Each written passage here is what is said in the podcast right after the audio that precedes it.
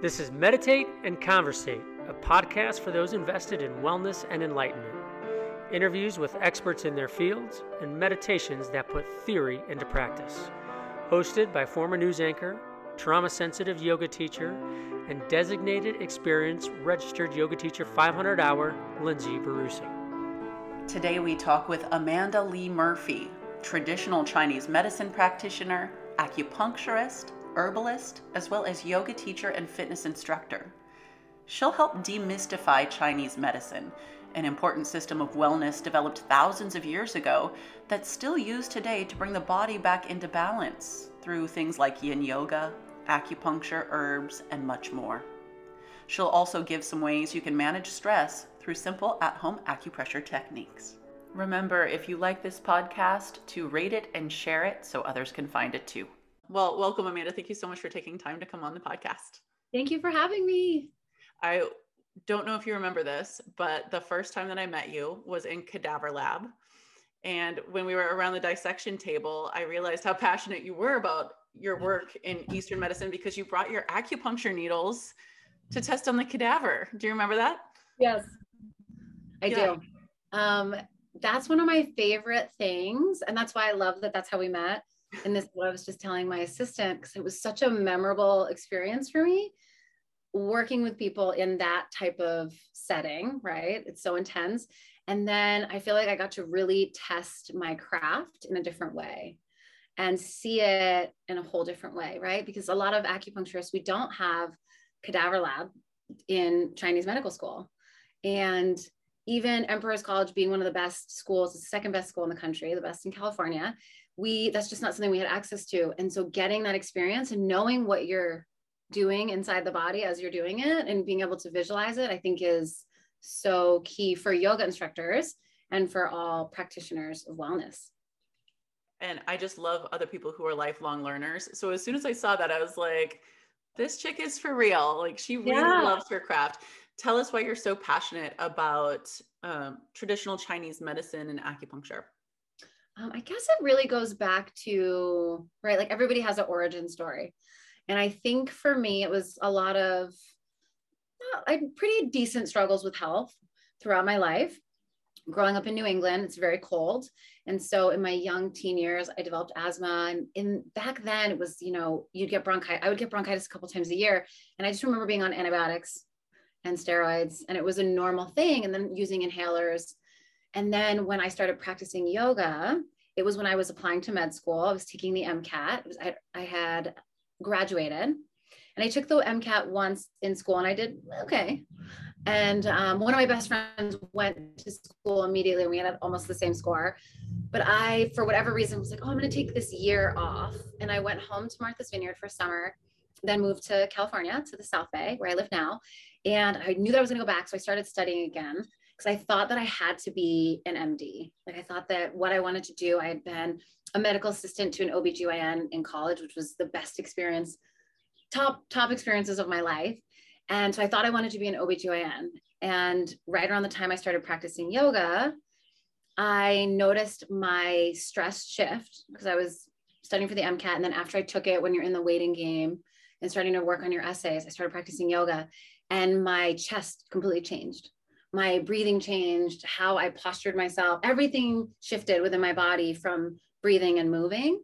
And that's when I was like, oh, there's, there's something to this.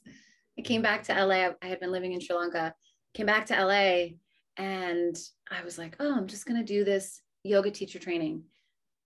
From then on, my health just got better and better and better. Everything shifted, my allergies, all these things shifted. And in the midst of that, I started seeing an acupuncturist but I still was low key like, I'm going to be an OBGYN. That's what I'm supposed to do. But really, all the reasons I wanted to be an OB, you could do in any form of health and wellness. As a yoga instructor, all the markers that I wanted, I could do while teaching yoga, all the things that I wanted. And um, I started getting acupuncture on the side. And then I noticed even more of an exponential change in my health, in my mood, my sleep, all the big kind of key ticket items now that we talk about, I actually felt all those things shifting. And I feel like as I became healthier, I became a better human. I was able to really get in touch with so many other layers. And then soon enough, I had no need ever for an inhaler. I realized like after a few years, I was like, oh, I haven't used an inhaler. I haven't done any of these things that I used to frequently do. And so there's so many factors, obviously, all in one.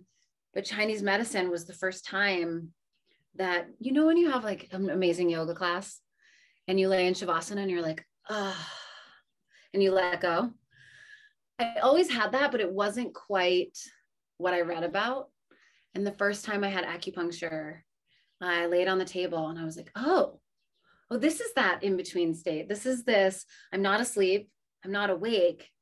My conscious mind is connecting to this. But then there was this subconscious level where I simultaneously felt like I was floating and heavy at the same time. And I'm very Western minded. And I was like, what is this?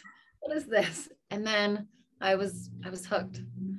And so I feel like it was really this progression of my life and looking at me now versus 12 years, 13 years ago, the stressed out girl pulling all nighters, thinking that that was the way to become a productive member of society, got to have a whole switch in her life.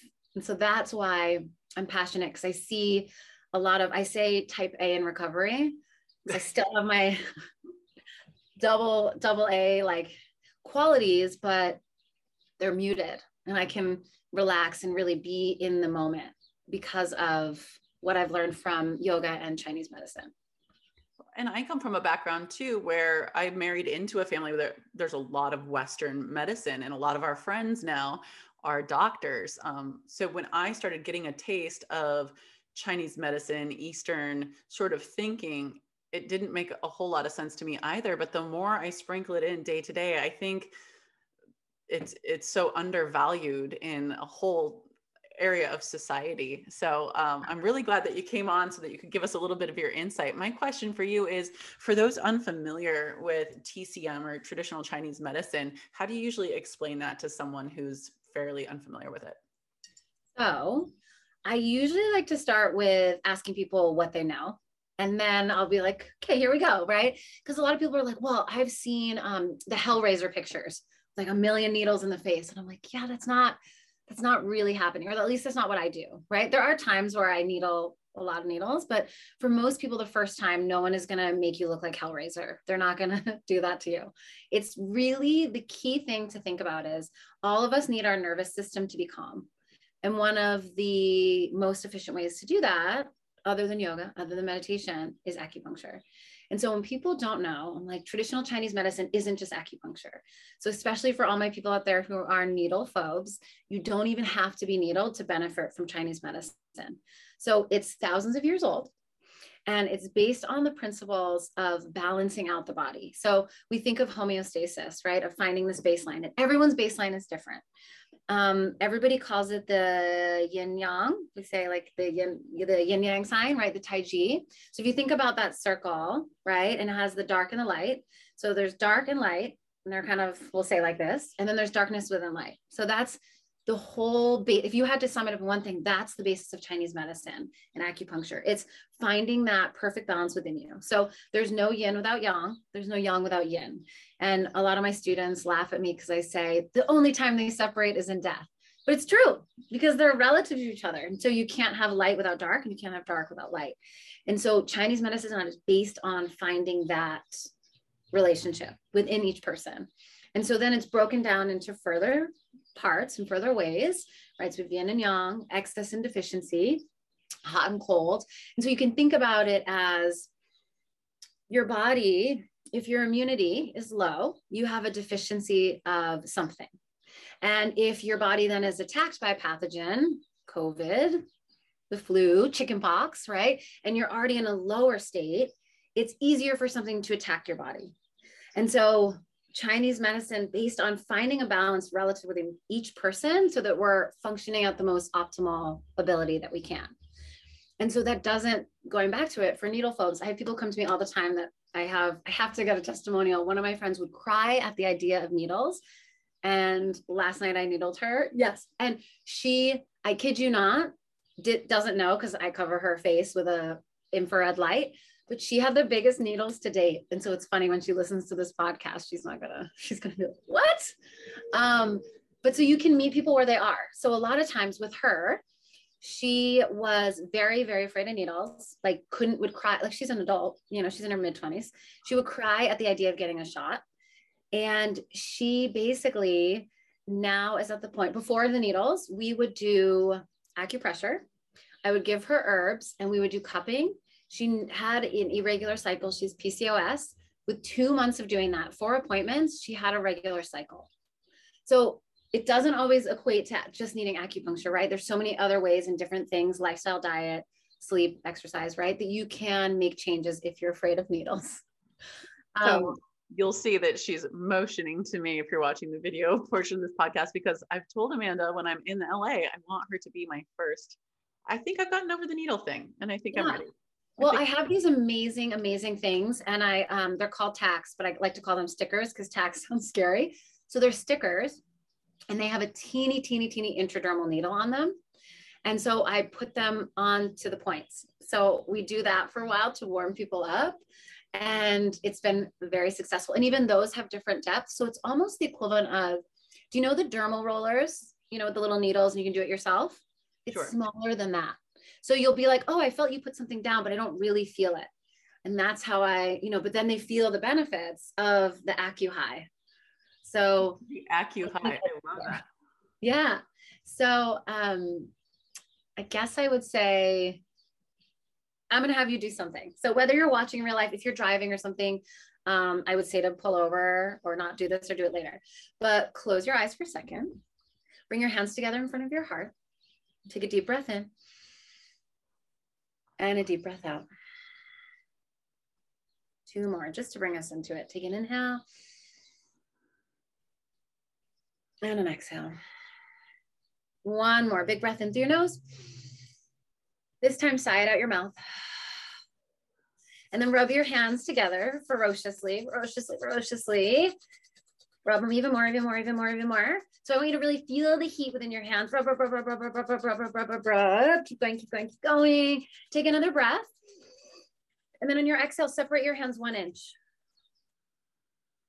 And just feel the energy within your hands. Feel that kinetic energy, that friction. And in Chinese medicine, we call that qi. And then gently release your hands, open your eyes. So that is my like elevator pitch of how I usually introduce people to qi. So qi is what we call the vital source in Chinese medicine. It's our blood and qi go together. And you could think of blood as the yin and qi as the yang. And qi is what moves blood in the body, right? We know that our body has energy, right? Like any any doctor is gonna believe that, right? There's energy, the, the heart is pumping. But what makes the heart pump? Qi. So you have qi moving throughout your body. And sometimes we have a deficiency of qi when we're fatigued, when we're exhausted, when you're just like, oh, I'm so tired when I wake up, deficiency of qi, right? And you can get more qi by eating by sleeping a normal amount, right? You can get chi by doing qigong. You can get chi by practicing yoga, right? In general, there's this idea, right? If you work out, if you're a runner, a lot of times maybe you do get more energy after you run. But for most like really strenuous activities, I think of that as having a slight tonifying effect of bringing chi or energy to the body. But a lot of times that's depleting chi. So there's this is like the base, right? And you know about yang and yin and everything, but just keeping it really simple. That's the energy that moves our body. And we want more of it, right? like every human feels like they're in a chi deficit. Everyone I see the first time, like, how's your energy? They're like, it could be better. That's kind of our Western American mindset, right? That we need to be doing more. And acupuncture, like I said, the first time I had it was the first time that I was like, oh, if I do less for just a little bit for 30 minutes, I'm going to be able to do more later because the needles are bringing about more energy. So I found that, and there's so many studies. Um, oh my gosh, Vishen, I can't think of his last name. He wrote The Buddha and the Badass. He owns Mindvalley, um, that online platform. He talks about how there's um, so many studies where if you meditate, and it takes 30 minutes, it adds three hours or two and a half hours, it's been proven, of productive time throughout that day. So in the four hours or whatever it is a week that you meditate, you're going to get another 24 hours of productive work. So it's like that little bit of expenditure for a big output. And isn't that one of the hardest things to get like my clients or my students to realize is that doing less is actually doing more? Yeah. And I I told you like I'm a type A person, like I struggle with it even on the day to day. Like I, you know, and that's what I love about this time of year because with COVID this year uh, in December, we, my husband and I were like, okay, we have to not be around a lot of people, right? Because I work with so much, so many people going through fertility and people doing IVF. I try to be very careful, wearing my N95, all of that. And I found that we did so much less, which was sad in certain ways. But now this January, I've set myself up for success. Like I'm waking up and doing my journaling in the morning, doing my meditation. And I've made the time for that 30 minutes. And I have an Oura ring. Do, do you know the Oura ring? Oh yeah. Oh yeah. Oh, the Oura ring, the sleep, it tracks your sleep, it tracks yeah. all the things. If if I was gonna tell people to invest in anything, and I got it a few years ago, my friend had had knew someone that was being a, like connect friends with the owner or something. And so I got it a while ago. And I just got the new one because I was like, eh, I'm worth it, right? I have been watching just this 30 minute shift, just 30 minutes. I do my meditation. I have a moment for myself. I calibrate. I drink some water. And just having this morning reset, it's really less than 30 minutes because I'm really right now doing like a 15 minute meditation. My sleep has been optimal almost every day this year. So we can say, we'll say it's a 20 minute thing, a 20 minute investment. And I've felt the shift exponentially throughout this last 12 days at least. Um, just from that little meditation, little mindfulness, huge results. Um, so I feel like that's how it is with acupuncture, right? Like it took me a little while to be a believer. And now I feel like I can walk the walk and talk the talk because I felt it within my body. And I've seen it in, I was calculating the other day about how many patients I've treated. And I think it's like close to 7,000, 6,000. we were trying to figure it out. So in 6,000 people, yeah, there's obviously people too who will come once, try it, and they're not really sure. But one time doesn't really give you enough of a taste to feel the difference in your life. That's like taking one driver's ed class and expecting to be an experienced driver, you know? I think it's important for people to know who might not be familiar that we're working with meridians or energy channels in the body, mapped out thousands and thousands of years ago um, in in ancient Eastern culture. It's the same energy lines that we use when we do Yin yoga practices, and um, really, in my understanding, and you can illuminate on this, is that these energy channels can um, also be blocked, right? Be stagnant. You might have energy that's not moving freely. Um, and so, is that another way, right, that you can yep. influence? So, um, how I like to think about it is everybody knows what a knot is. And I now know that you just had um, Gil Hedley on here, Gil Hedley, and he's someone I reference all the time when I talk about Chinese medicine. He's so great. And everybody knows what pain is everybody's had pain at least one time in their life. Like that's, you know, and everyone has had a knot where they're like, oh my gosh, I feel that in my back. If you just imagine that in those ways, right, that we have the meridians moving, and I'm going to describe it a little more in a second, but that is a layer in your body where there's fascia, where there's tissue, where the energy can't flow because there is an adhesion of fascia, there's connective tissue bundling up. And so things can't flow. So things meaning chi, or if you're just thinking Western right now, the blood can't flow through, right? That there's something that's, you know, keeping it from being its most optimal. And so we think of that in Chinese medicine, right? Literally at times someone will be like, oh, there's pain here. And I'll feel the exact area and there's stagnation, right? There's a presentation of something stuck, blood and chi being stuck. So we'd say chi stagnation and blood stasis. Sometimes people tell me an area and there's not a knot, but they're like, oh, this hurts. So then there's a deficiency, right? So a knot is something extra, so excess. Whereas they'll be like, especially low back pain. Like I have low back pain. I had an X-ray. I had an MRI. There's nothing. There's nothing wrong. A lot of times, MRIs show stuff, but that's for another podcast. um, so there'll be a deficiency there, right? Or people have degenerative disc disease, right? So there's a deficiency. So there isn't something necessarily stuck right there, but they still have pain. So that's why Chinese medicine is so fascinating because with low back, I'll do points on the calves or I'll find tender spots on the calves, ashi points or neural bindings, if you will. I will needle those points and then their back pain gets better. So Chinese medicine works in this way where we don't have to treat locally, we can treat distally. And the reason that is, is we have these meridians. So there's 14 main ones that run through the body and they have names that correlate to organs. But when someone says kidney qi deficiency, it doesn't mean that there's necessarily something wrong with your kidney. So I try to not tell people their diagnosis because a lot of times when they go on the internet and they just go off the walls. And in Chinese medicine, it's not linear, everything comes in a circle. So I, I did a teacher training last year um, with Chinese medicine, yin, and um, different medical modalities. One of my best friends taught Reiki. We did it together. And a couple of the girls from the training signed up for Chinese medical school. And they talk to me like I see them weekly, right? And so now they're a year in and they're like, oh, like I don't really get this, but then I don't, I, I don't know. And I'm like, well, it's not, it's like the chicken or the egg, right? You have to kind of go through the process, learn all the things, and then it makes that full circle moment. And you probably feel that way, right? From the from Tiffany's trainings? Like sometimes you're like, what? Yeah. So for those of you who don't know our backgrounds, we went through yoga medicines, uh, Tiffany Cruikshank's trainings together. Um, and I, I'm just wrapping up the traditional Chinese medicine module right now.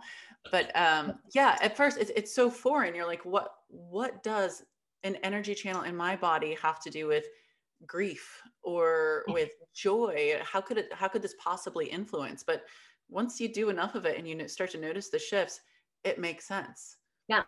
So it's like, it's hard always in these moments when I'm just trying to break it down for people. So if you're like, what is she talking about? If you're curious, then you can message us and we'll we'll help you. But I think of it as these main channels, and there's more than that.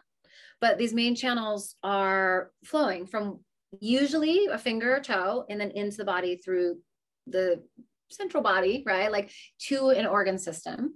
And it doesn't always have the most making sense.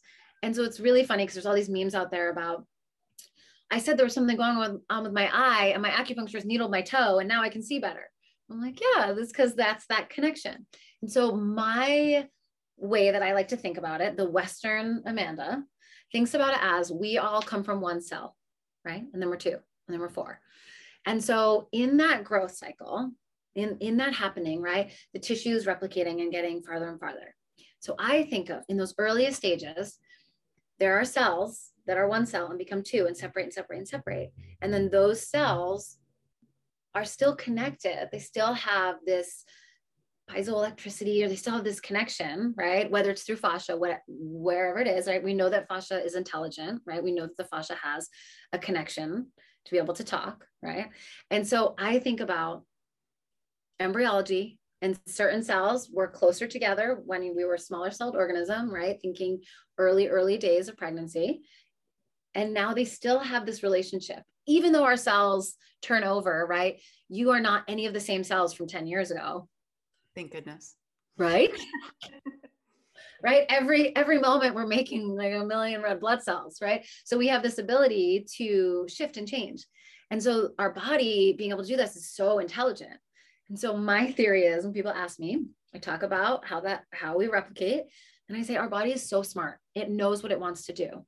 And when we when I was in school, we would talk a lot about tonifying and sedating points. And I had this teacher, David Cheng, who studies with Jeffrey Yuen, who's one of a very, very famous, well-known acupuncturist. He's an 88th generation Taoist monk. And he had said that the needles know what to do because the body knows what to do. So you give it this little signal and it shifts. From a Western point of view, you're taking these little needles that are one single use, right? We put them in a sharps container, they're done, they're, they're waste after, and we enter them in the body. And we put them in the body, it's, you know, uh, most of the time it's a really, really small amount into the body. We put them in the body and we're causing a little trauma. So again, right, if you start bleeding and you cut your hand, almost every human being, even when we're sick, right, even people who are going through crazy treatments, most of the time you look and the body starts to clot the cut. Like if you cut your hand, right, your body starts to heal itself because that's what the body knows to do and wants to do. So when you cause a little trauma, a little micro trauma, your body starts to try to heal it. And so your body has this whole cascade that goes to that point and lays down a different network, right? So I have a specialty in cosmetics. So when you're needling the face, right, and we're doing different things to the face, the body's like, oh, I have to go and heal those little wounds, right? Like I have to go heal that. So it lays down more collagen. Everybody loves collagen. It brings more hyaluronic acid, right? It's doing those things to create a healing response. And that happens throughout your whole body. So even if you're like, mm, well, I don't really get it, right? So we know that the tissue connects from end to end following the meridians. We know that energy moves throughout the body. And we know that when we stimulate, whether it's with needles or not, that the body then sends energy to that spot. I'm like a really red person. So it's like I'm almost half Irish, Portuguese and Irish. If I scratch my skin or like a, if I just kind of like get a rub up against something, my skin gets red. So right then and there, we know that there's a histamine response, right? We know the body is responding.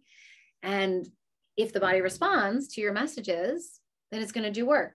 And that work is almost always to heal. I love it, Amanda. In my experience, and a lot of other people's experience, um, you don't even have to go in with a needle a lot of times. And with mm-hmm. great changes using acupressure points for yep. clients. And we talked about some, I mean, I don't know if I could see more stress in my clients right now. Yep. My goodness, I feel like they all just need like a little bit of like a stress relief. Um, and so, are there any ones that you use? Yes. Mm-hmm. So, one of the big things uh, that is happening right now, most patients are coming, and you're probably seeing it. You're probably seeing it. Most patients are coming in and they have TMJ. They haven't had it before.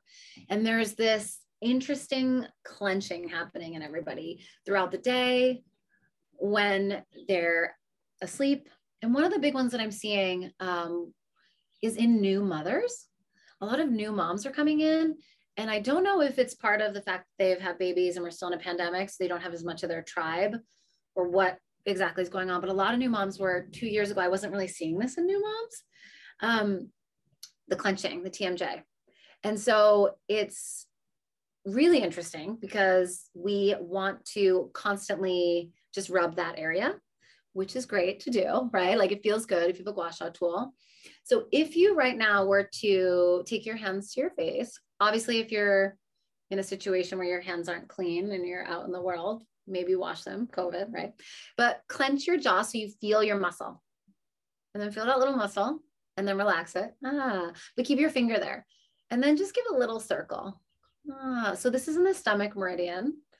Just little circles. So acupressure is about 30% less effective than acupuncture, right? But it's still, I think it was one of the studies I read, it was still like 60% effective for a shift and change. So, you know, 60% is still a lot more than more than none. So you're still creating a big change. You're still creating a shift. Now slide your fingers up towards your bone. So like when you slide up towards the little ridge that, oh, I like have the light is shining purposely on it, like right where that little line is, right underneath there. You should feel a little divot. Do you feel that? Yeah, and for those listening on like Apple Podcasts and things, this is just just below the the cheekbone here, kind of over by the side of the face. Yeah, moving towards the side of the face. This is another really great one. So when I feel myself doing this, I massage these two. And what's cool is you can actually do them at the same time. If you use your index finger and thumb, you can just give a little love. So those are just two that I'm like on the stomach channel, just feeling them, just a brief little, hey, we're here. Cool. But now I want you to take your index finger and hold the back of your earlobe. Just hold, just touch the back of your earlobe. Now turn your fingers in towards your face and then go right towards the back part of your jawbone. Do you feel that? So if your fingers are still touching your earlobes, kind of go into that little divot. In Chinese medicine, we think of this near triple burner 17, but this is where our trigeminal nerve comes out. So our facial nerve comes out. Um, facial nerves come out. So there's this kind of branching that comes out. So I usually like to feel and just press and notice if one side is tighter than the other. For most people, it is. You feel that? I do. Mm-hmm. Yeah. yeah. my right side is tighter. How did you? My right side too. So a lot of times I'll be like, even you don't have to go crazy on this one. I just apply pressure. So with these little ones, I just try to give them a little pressure every day, just for a moment, because I am a clencher, right? The type, A is the clencher, right? So I will just give them a little love every day. So that's just like, hey, if I'm feeling stressed, if you're feeling stressed, you can love up on those. But I wanted to show you a few others that are kind of more of the preventative. So everybody knows the third eye. Everybody knows yin tang. So if you were to take your eyebrows and cut the area right in between, it's the glabella area, glabella area, right in between that little center point, yin tang. So I love to press on this, especially like Nadi Shodhana. Some people don't press on it for alternate nostril breathing, the yogi breath. I always cue this because this point is like the Mac Daddy. It's the hall of impression. It calms Shen. It alleviates stress. It helps with any facial pain. So when I'm doing it, right? So we have orbicularis oris, which goes around our eyes. So one of my big tips for every single person that's on here, especially if you are typing a lot, writing a lot, being on the computer a lot, looking at books a lot. A lot of people have an Apple Watch now and it tells you every 50 minutes to get up and move. But set an alarm for every 20 minutes or so. Look away from your screen and look at a white wall for 20 seconds. Because when you look at the white wall, your eyes autofocus and the muscle that's around, right, the orbicularis oris is around your orbital, around your eye, softens. So even when we don't feel the stress, when you're focusing, it gets tighter and tighter and tighter and tighter and tighter throughout the day, which nobody wants, right? So this glabella region where yin tang is tightens. So we have that muscle that's going around, and then we have the procerus, which is right here. It almost looks like a fan in between your eyebrows. So a lot of people come to me also and they're like, I have these 11s. Uh, that guy can be fixed and can be significantly changed by every 20 minutes looking at a white wall for 20 seconds because it relaxes the orbicularis oris by giving yourself a little shen, I call it a shen massage. So taking your index finger, place it right between your eyebrows. So if you're not driving or if you can, close your eyes. And then what I say is just take a few circles one direction. Just take a few circles. And now while you're doing it, close your eyes. Now try to relax. Imagine that you're relaxing that muscle that's around your eyeball. It's around the ridge, right? Imagine it being underneath your eye, going to, or it's underneath your eyebrows. Now switch the direction of your circles.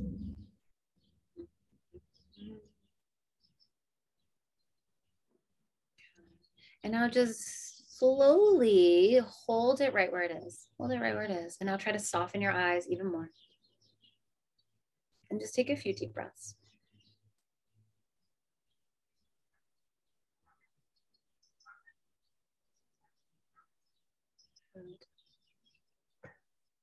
And then gently release. For most humans, that 20 seconds, right, gets you. Um, one of my other favorite ones that's right there. By the way, there's I think it's no coincidence that Tiffany, who we've trained with, calls that the spot of instant calm. Yeah, right? instant calm. Exactly. Anytime I need to go back to sleep, I put a pillow right, right there. there. yeah. yeah, it's so effective. And it's like this magic point that everyone recognizes, right? So, one of my other favorite things to do, and I'll like kind of adjust myself just a little bit more, is right. So here's yin tang. A lot of times when I needle it, I come from up here and I use a little bit and I go completely transverse and I go down into it because you feel almost this cascade, this waterfall release down. So one of my other favorite techniques for this is to take your thumbs there. And then you're just, you can watch me for a second. You just move upwards. So taking your thumbs, close your eyes, and then just do that little soft, like if 10 out of 10 was pushing down really hard, it's like a one, two, and you just move it up. And you just move it up. And it's really nice. That does feel really nice. I know. So, for those of you that are yoga instructors, for the day that we go back to doing it to other people, you have your thumbs there and you just move it gently on people, and you'll see them start to you'll see them start to take it in. No, this point, I know this is a weird question, yeah, but no. a lot of people I know, and you know, you live in LA, so I assume a lot of people you know have Botox that area. Does that affect anything for better or for worse? So there's a lot of people in my world in uh, cosmetic acupuncture who don't, um, who won't treat people who have had Botox or who are not a fan of Botox. I like, you know, I like to be able to move my face. Um, but I don't think that necessarily it's bad. You could still do those points. Oh, yeah, yeah. So my whole thing is after you get Botox, I won't treat um, the area for two weeks, right? Because it's kind of counterintuitive. We're using needles to bring energy in and to stimulate and move. Where Botox, it's not paralyzing per se. Botox blocks the neurotransmitters. So I used to be like, oh, Botox, whatever. But now I'm like, oh, it's really just taking and it's just blocking it temporarily. Um, and so I really don't mind if people get Botox, but I say when you have Botox or filler, don't touch it for two weeks. Let it do what it needs to do to settle in, and then and then do this right. So a lot of my cosmetic patients, what's been great is that now they aren't getting Botox as much. So I think about it as I'm working in unison with the Botox and I'm being its friend. Um, but yeah, you don't want to touch the area for two weeks because you want it to just do what it's going to do. And then we try to work around it. Like a lot of the people I see, and I don't know anything about CCs and how that works, but a lot of the people I'm seeing, they still have wrinkles, like they still have things happening. So we want to support it. And Botox is kind of covering up, right? And I work on treating the root, right? Botox is treating the branch. So I'm working at what's happening. And sometimes I might even dare to say that maybe one day I'll do a study on this, that it's actually making them having Botox and me working on it is making their skin have elasticity for longer. And it might be helping them more so. But yeah, I would not do these things for two weeks. The other one that I love is still in the glabella region. It's on either side of the procerus, right? So the procerus is almost like think like a cartoon that um, have like crazy eyebrows. Like there, it's almost like this. Just because there are some people who can't see us right now on yeah. other platforms. Where would you say that is? Right at the beginning of the eyebrows, right above. Yeah, yeah. And so this next point is literally right in your eyebrows. So take your index fingers to the medial ends of your eyebrows and you should feel a divot. Do you feel that? Yes. When you move it around? Do you feel a little notch? Like there should be a little hole? Yes. Do you? Yes. He's like, maybe. If you have nails, you have to like kind of put your finger uh-huh. flat. So you should feel a little hole. It's a little notch, it's a little foramen. Close your eyes and just feel that point. Usually one side is more tender. So this is another one of my favorites because it relaxes those muscles, the same muscles. It's called urinary bladder 2. And why I love this one, you can just press on. I like to just press on, I don't make circles, right? So a lot of times I just press and stimulate, close my eyes a few times.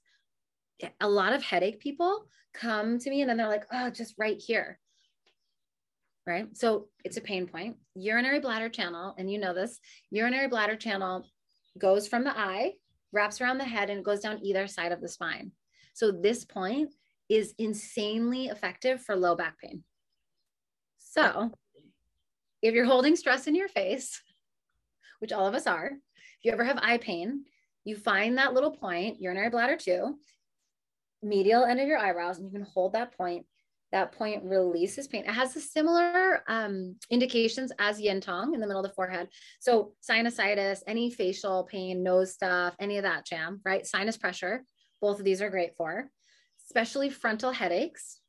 But then urinary bladder 2 treats the yang, so it's treating the back body, so back pain, low back pain. So for my yogis, a lot of times in yin, we'll be in a forward fold and I'll have them put their elbows on blocks and I'll take the thumbs to that spot.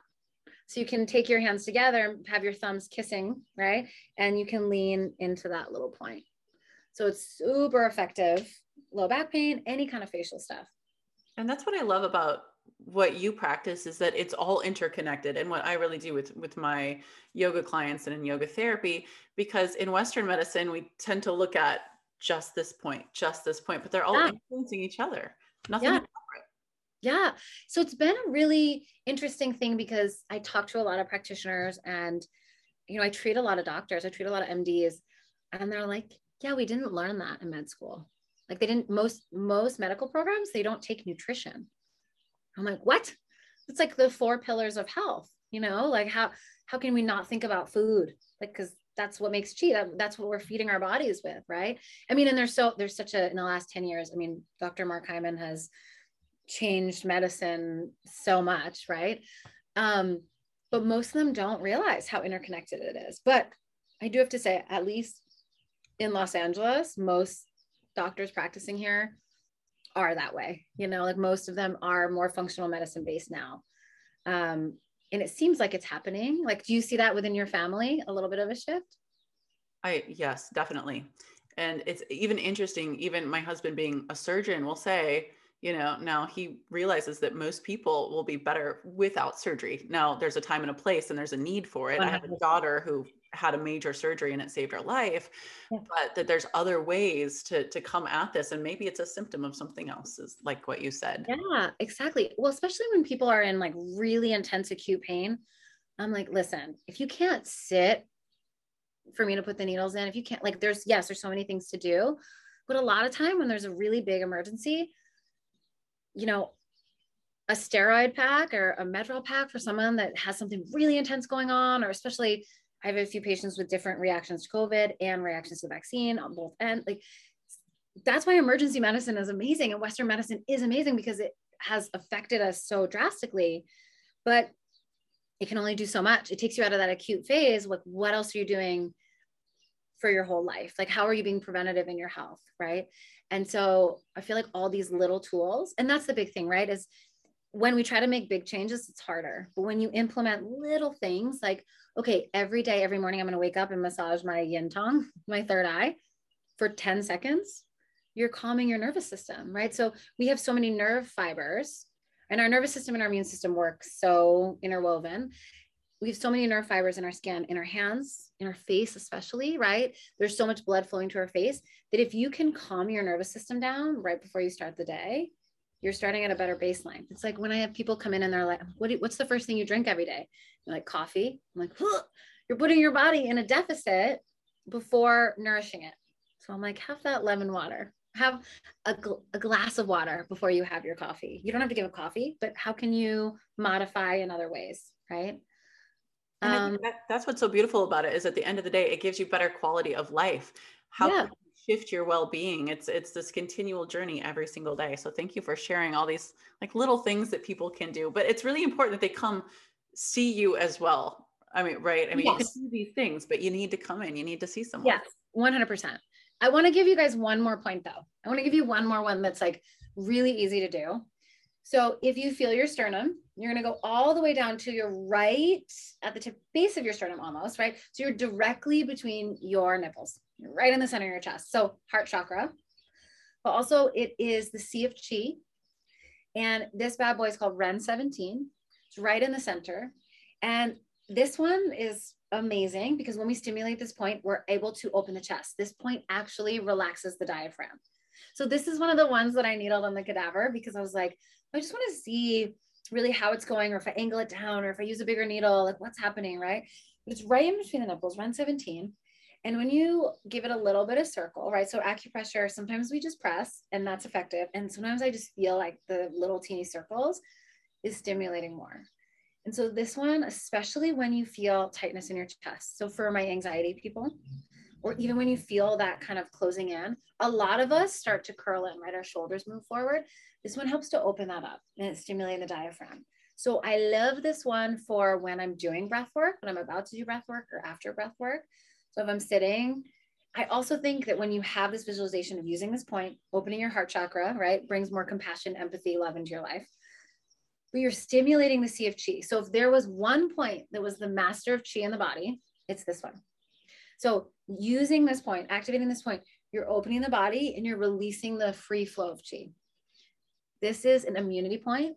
This is a morning sickness point, which is like, so this is one of those points that you're not going to you know it's not like there is a counterindication or something that's going on this is good for everybody good for immunity because you're replenishing the chi moving chi so when you start to feel those moments you're stressed in traffic driving on the 405 if you're I know you know the 405. Uh, yep. You can drive and take like a little moment, you know, still watching the road, keeping your eyes open, where you can massage that point right on your chest. And it's just going to help you to open, find more air, right? We've all there's a reason why when someone tells you something terrible, you hold your breath, right? Like when you're shocked, you're like, right? Then your your chi gets stuck. So how do you open it up? It's my favorite. one of my one of my faves. Is top points. Thank you, Amanda. Is there any last wisdom that you want to leave us with? Is there anything that you think is really important for us to know, either about this craft or or just in general? Most of us have something and most people come in the door because they have pain. And second one is anxiety, like top top treating things: pain, anxiety, sleep, and then fertility. Those are kind of like the four big ones that get people in the door.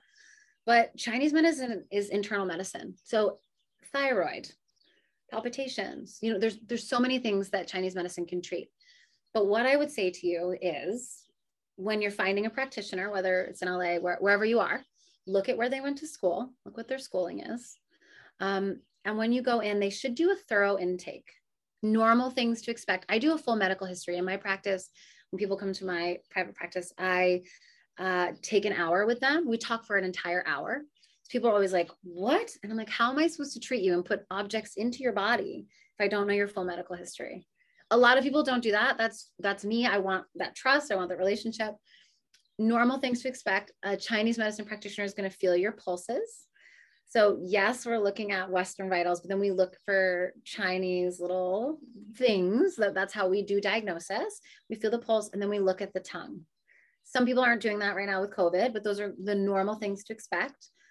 Most practitioners have a variety of other little things they're doing, but things to know or to feel good about is if you have an acute syndrome, like say you get in a car accident and you have whiplash, a practitioner is usually going to say, come more frequently in the beginning, right? Kind of like PT, right? In the beginning, you go more frequently and you trickle off.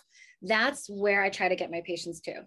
So I try to give them the tools, help their body, and then I try to get them to the point where they can work the magic also on their own, right? Like, yes, it's good for business for me to have you come many times. When things are acute, you go more frequently. And then those issues, right? Like they maybe become, or maybe they're chronic, whatever the case is being, acute things, you're going to go more frequently. I have a lot of people that come weekly, a lot of people that come multiple times a week, especially my IVF patients. But I try to get people to the point where they're coming less. And so I feel that a good practitioner, a good doctor, is going to love you and want to see you, but try to get you to the point where you're healthy enough to maintain your health on your own with the tune ups, with coming in. So it's nice. I mean, I have a lot of patients that I was seeing for not having regular cycles and now they're usually down to coming once a month. Like they can get to that point.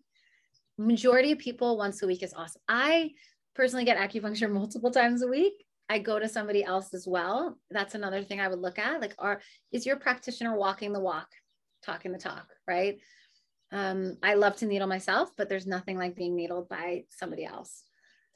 So I'm trying to think if there's any other things to look for try to have a connection. If you go to a practitioner and you don't vibe with them, try somebody else, right? Like I'm not going to be everybody's cup of tea, but if I'm not, I'm going to find them somebody else to go to, right? Like that's again the sign of somebody who is caring, right? Versus, you know, what, what are they about, right? The difference between a, a CEO and an entrepreneur.